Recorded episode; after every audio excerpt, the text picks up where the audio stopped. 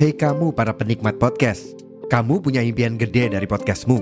Tools di First Story bisa banget bantu kamu.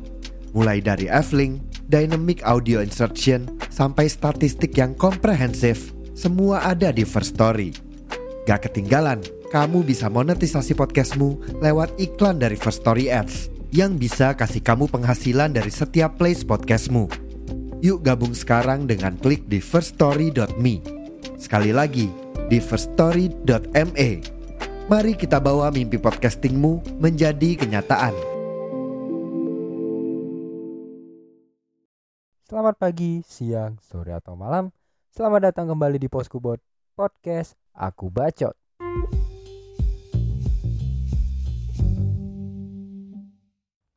Halo sobat Poskubot, selamat datang kembali di Poskubot dan buat yang belum atau baru datang ke sini, di sini adalah tempat curhat seorang Adriel sebenarnya. Karena ya gue ngerasa kehidupan 20-an tuh unik ya, apalagi untuk kita-kita yang lagi kuliah atau baru beres atau mungkin baru uh, melanjutkan studi ke dunia perkuliahan dan ya kalau ngomongin soal kuliahan buat gue gue udah mulai ini nih gue udah mulai kangen masa-masa kuliah kemarin ya meskipun juga gue baru 2-3 bulan unofficial lulus. Cuman uh, banyak lah yang gue kangenin gitu kayak kumpul-kumpul sama teman terus juga uh, tiap hari gitu kan kadang ngejar kuliahan gitu terus juga nongkrong of course bergibah bergibah ria. Terus juga itu masa-masa di mana uh, kita nge-branding diri agar baik sebaik-baiknya.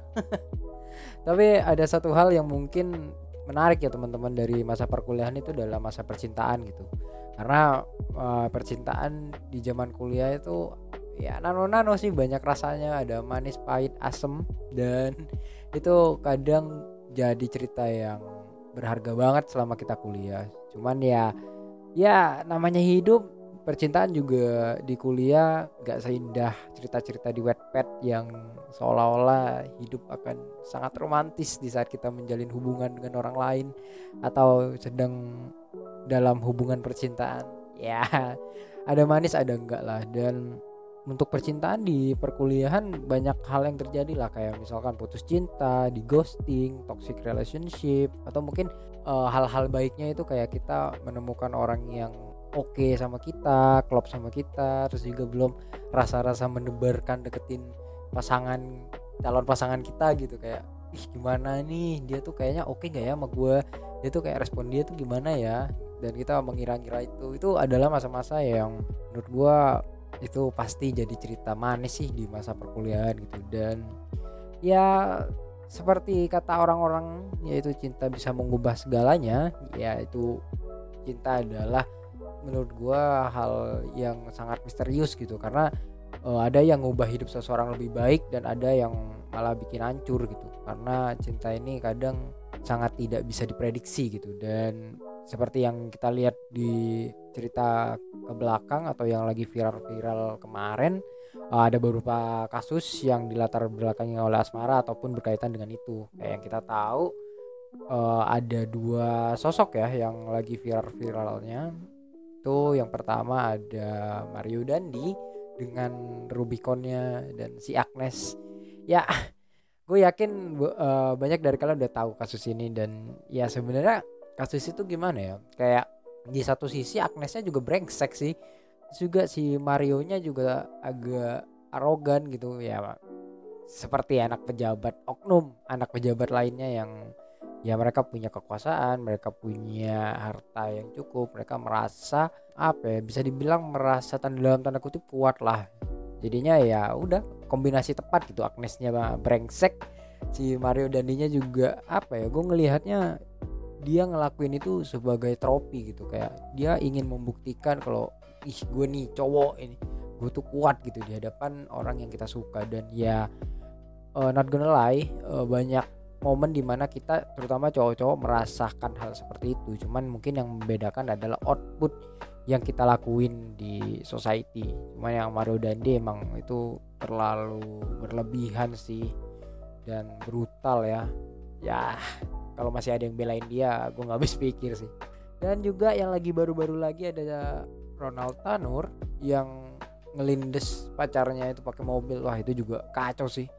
Dan itu juga apa ya menurut gue adalah salah satu hal buruk yang akan terjadi di saat kita tidak bisa mengontrol dengan siapa kita menjalin hubungan gitu. Karena kita nggak akan tahu pasangan kita itu akan senekat apa lagi ada masalah gitu. Ya mungkin untuk kuliahan anak-anak kuliahan mungkin di ghosting dan ditinggalin itu masih oke okay lah ya. Maksudnya itu adalah hal common dan kalau sampai kasus kayak Mario Dendi dan Edward Tanur ini mungkin special case cuman nggak menutup kemungkinan eh, hal-hal tersebut tuh bisa terjadi sama kalian. Jadi ya cukup hati-hatilah.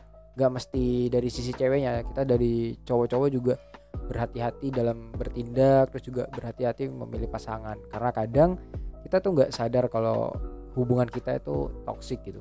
Dan karena kita nggak sadar kita tuh cenderung melakukan hal-hal yang nggak baik buat diri kita. Dan itu dilakuin kita tanpa sadar kan atau mungkin dengan sadar dengan beberapa pertimbangan kayak yang pertama tuh takut kehilangan karena masih sayang gitu. Karena e, ngerasa seolah-olah nggak ada pasangan lain selain dia gitu.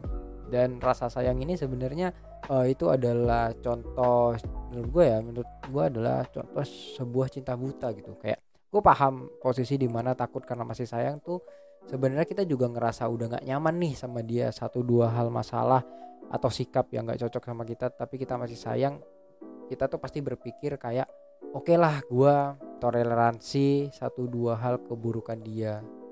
Dan gue merasa gue masih bisa menghandle itu.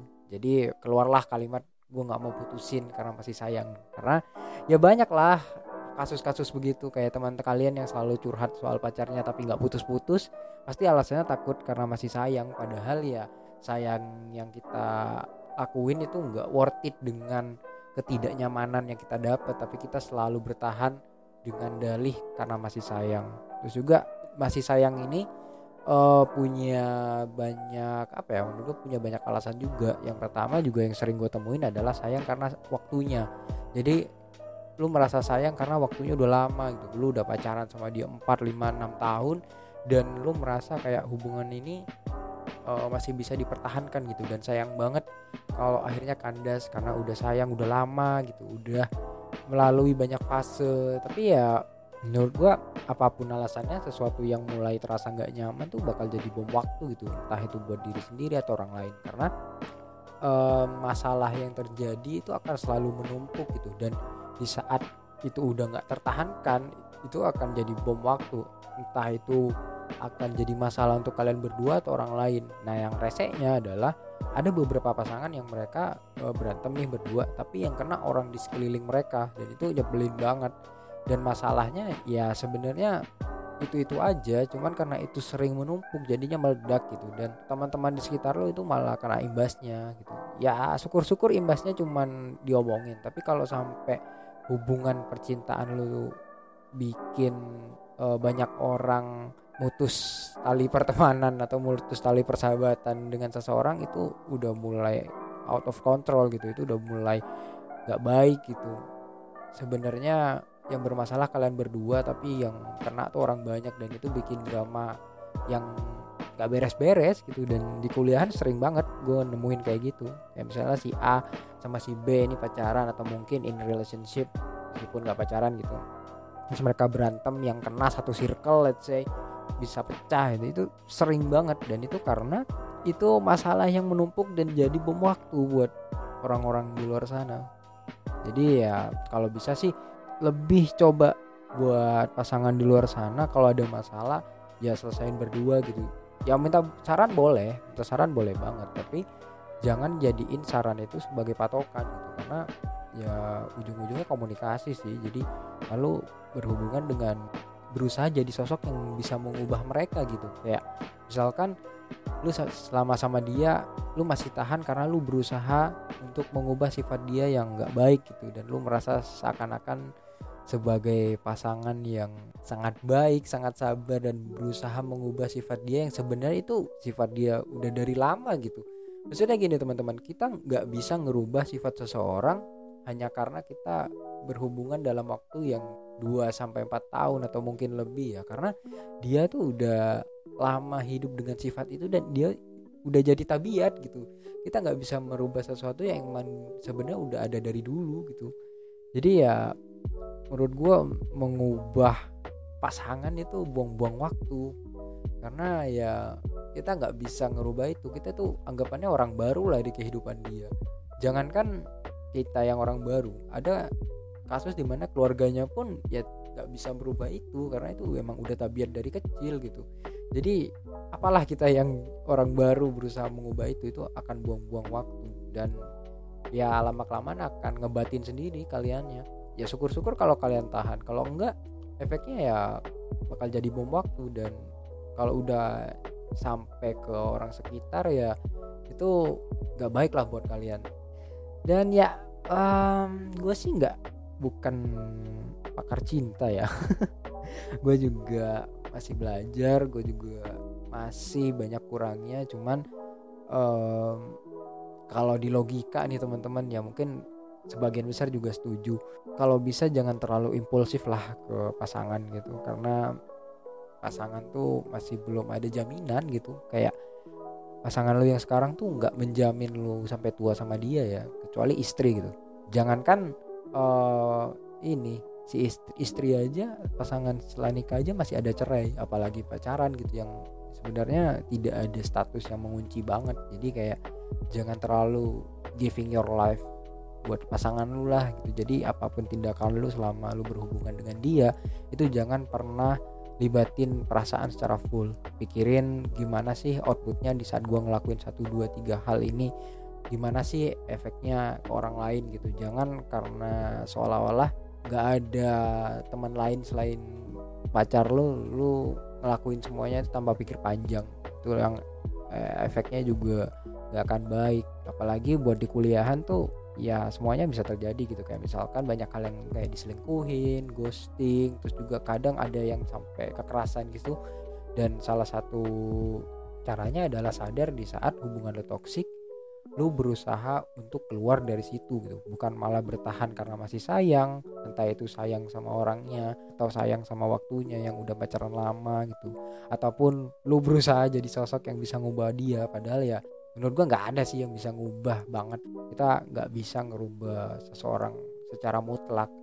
Bisanya adalah mungkin mengurangi intensitas hal-hal yang kita nggak suka atau bikin dia nahan satu dua hal yang lu nggak suka. Itu aja kita nggak bisa ngubah itu. Dan ya berdoalah dan berusahalah untuk tidak membawa petaka di percintaan kalian karena ya efeknya lebih banyak efek buruknya daripada efek baiknya dan semoga ya ke depannya kita nggak akan ada kasus-kasus kayak begitu lagi lah. Karena ya gimana miris aja gitu. Kayak masih pacaran udah begitu gimana nanti kalau lebih serius gitu? Apakah nggak makin gede masalahnya? Apalagi untuk yang Mario Dandi kan dia masih kayaknya masih maba deh. Masih umur 20 21 tuh kayaknya masih semester 34 deh kayaknya ya.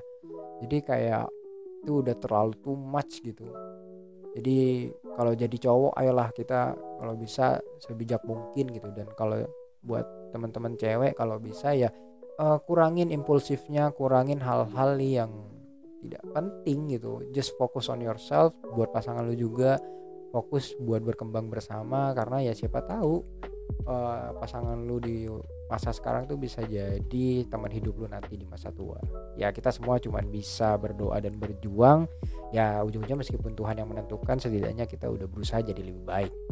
Dan ya mungkin episode ini sampai sini aja karena sebenarnya nggak banyak sih yang gue pengen ngomongin gue cuman pengen uh, teman-teman lebih wise lagi gitu lebih aware di saat lu menghadapi toxic relationship gitu. Karena toxic relationship itu kadang kita nggak sadar gitu. Kayak misalkan kena gaslighting terus juga kena pasangan yang selalu demanding. Nah itu sebenarnya kita sadar tapi kita tuh nggak mau taking action gitu.